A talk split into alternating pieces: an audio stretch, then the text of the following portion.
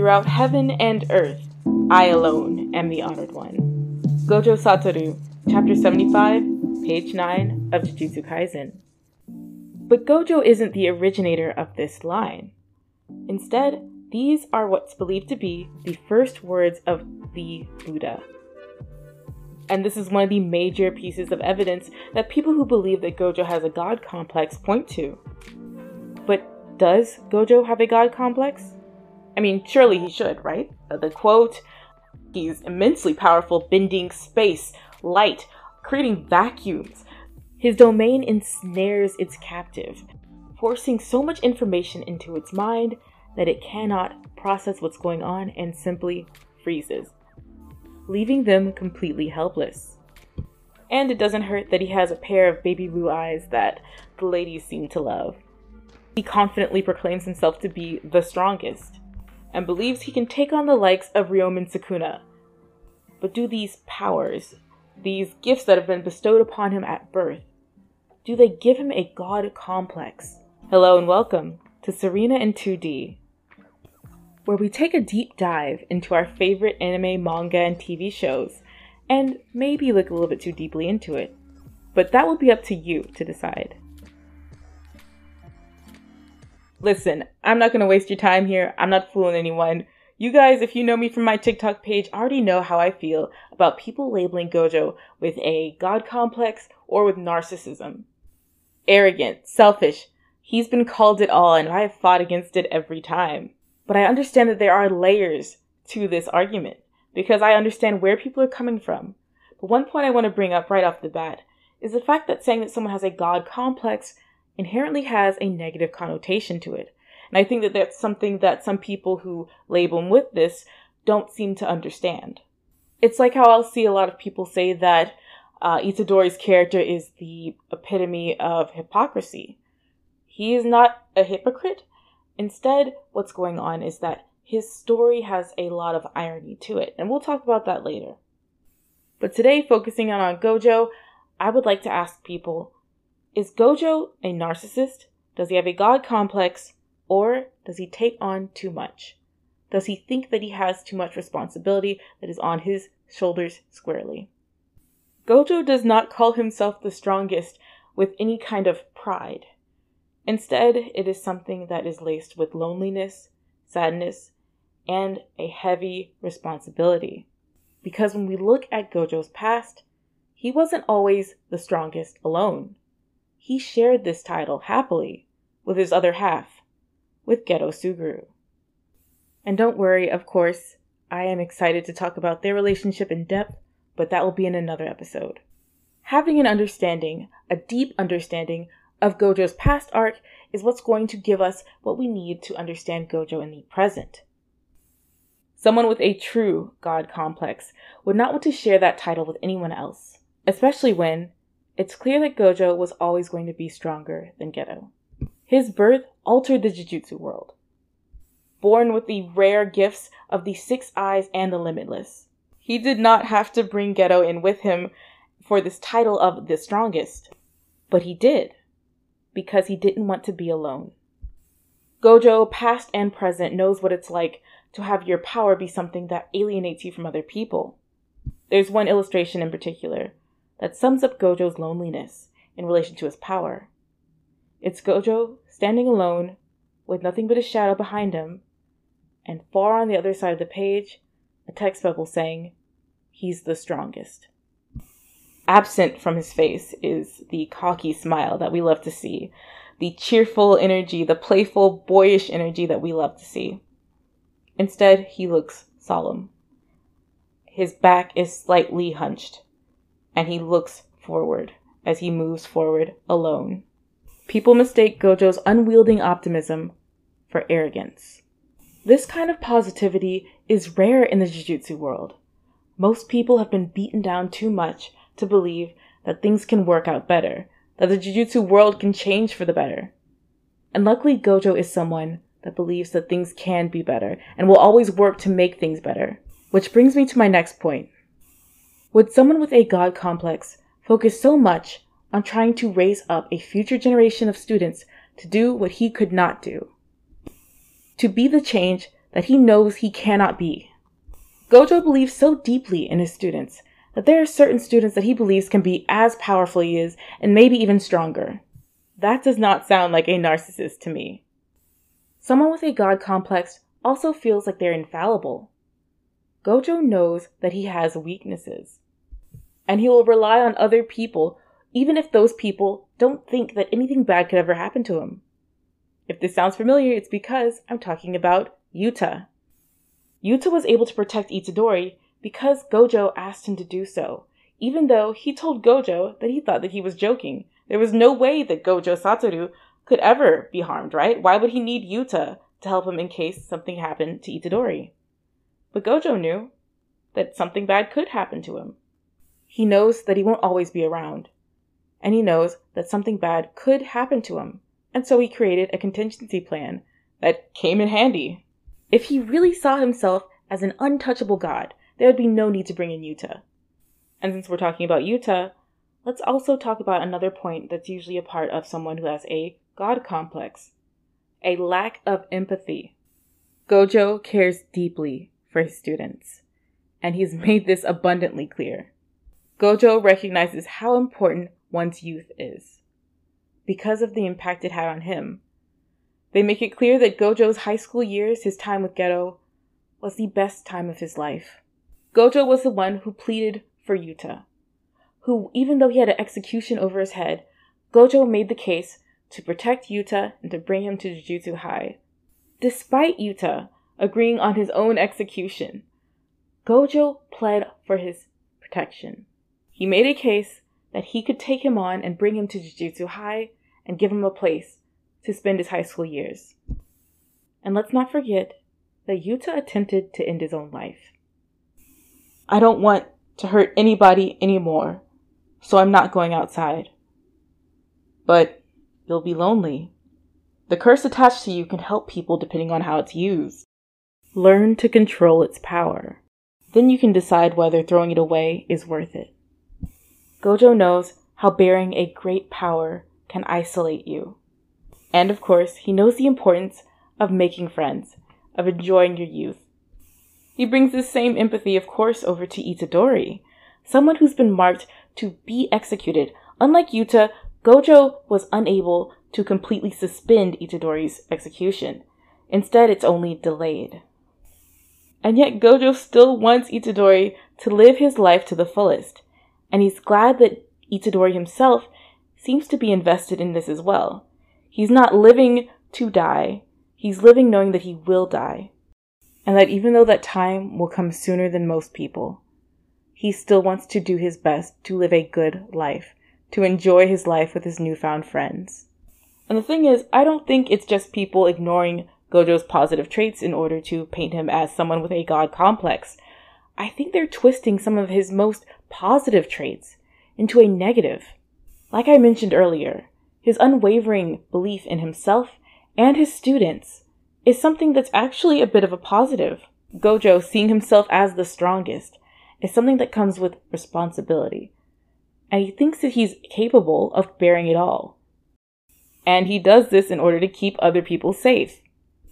Gojo is driven by positive energy. The element associated with Gojo is void.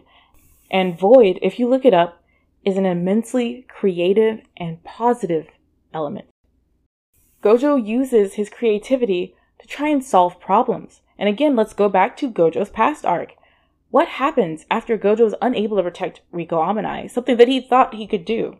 Instead of allowing the loss of Riko to crush him and send him down a dark spiral like it did Geto, he worked on himself. It was this loss that propelled him even further into his strengths. He looked for solutions that could have helped keep what happened from happening. Toji was able to sneak up on Gojo and stab him through the throat because Gojo did not yet have a barrier in place that would keep things away from him without him having to consciously think about it. Now he has something akin to a autopilot shield. Remember, we see the scene play out where Geto throws an eraser at Gojo, and then our girl Shoko throws a sharp pin at Gojo's head.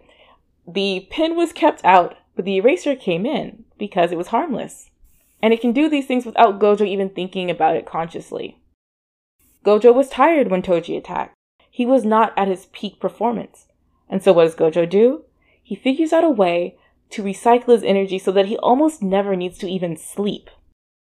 This is how Gojo processes trauma. He doesn't let it drag him down. Instead, he finds creative solutions to try and make things better.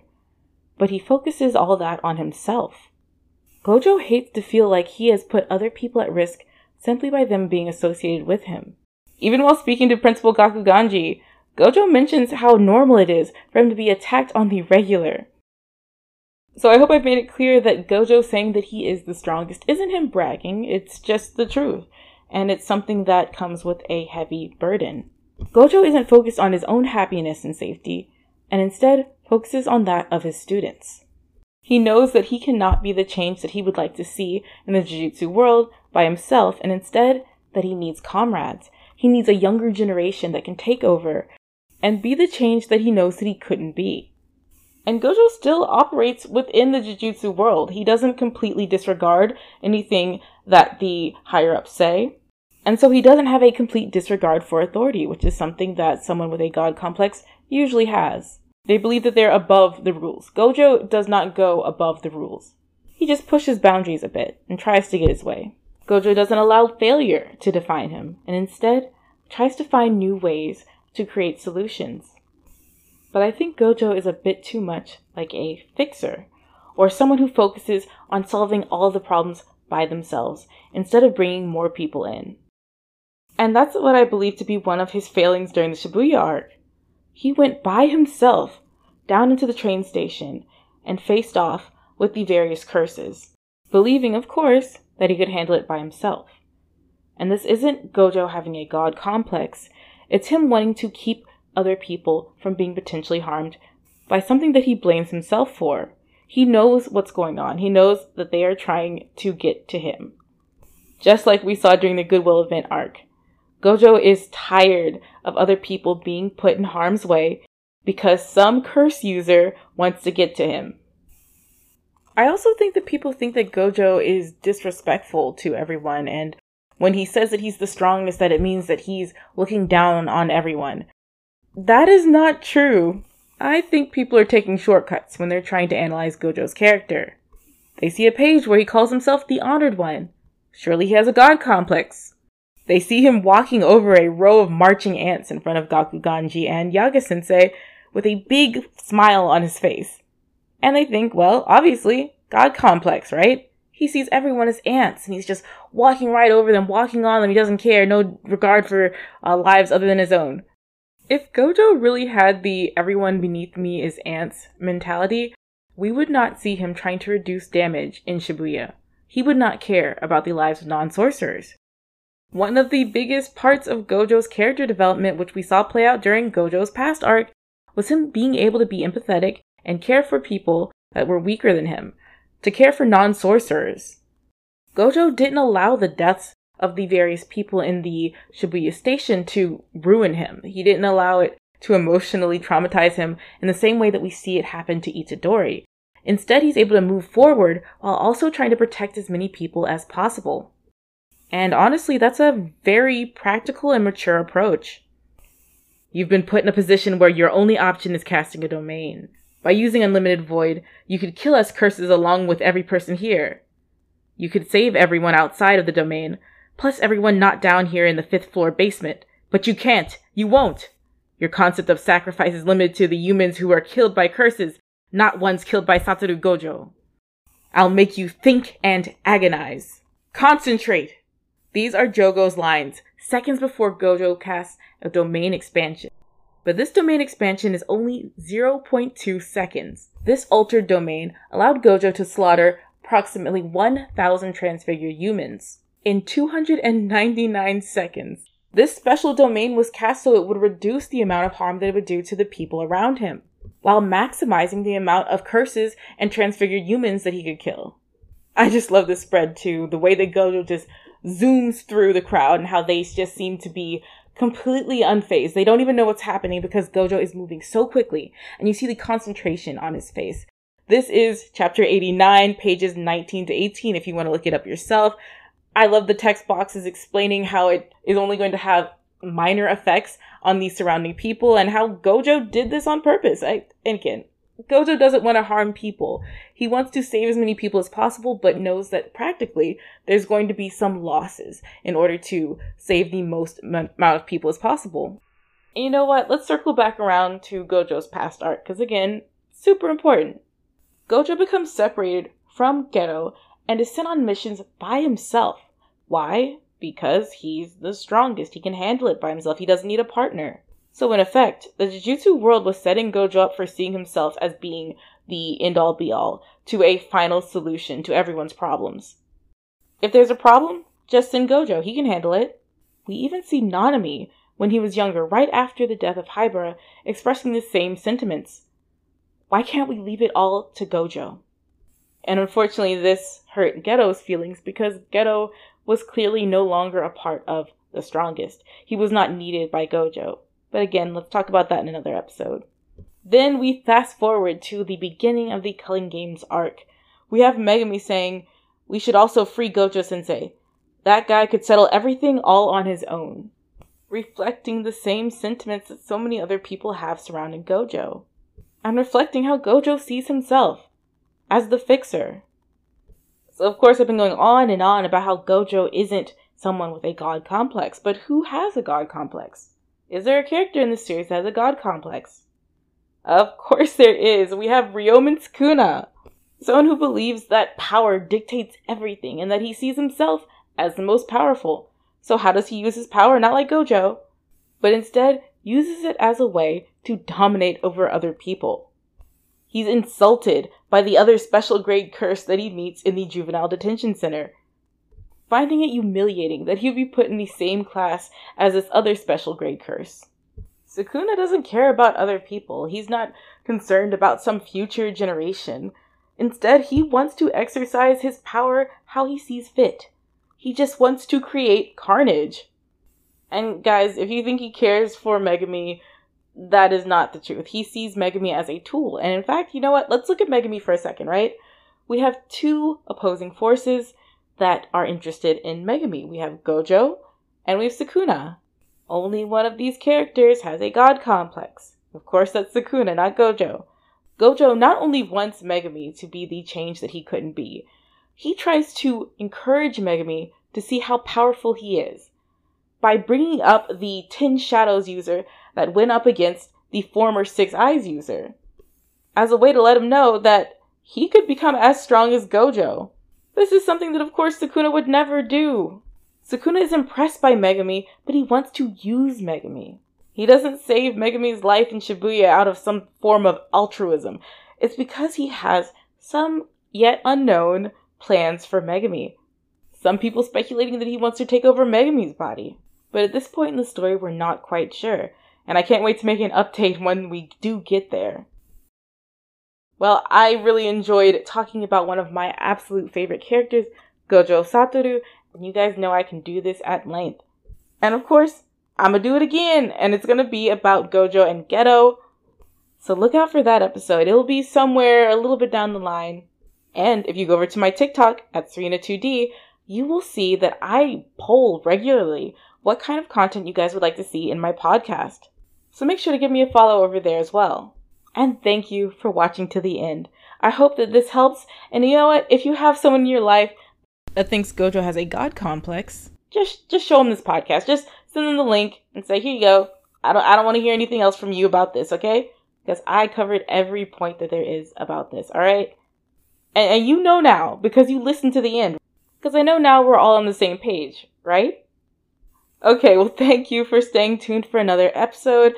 I really do appreciate all of the support and love that I've been getting from the podcast. Again, if you have any comments that you want to send to me, you can do that through whatever platform allows you to send me comments. And you can do it on Instagram, you can get me on Twitter, and on TikTok, all at Serena in 2D. I look forward to hearing from you, and of course, you look forward to the next episode. I'll see you then.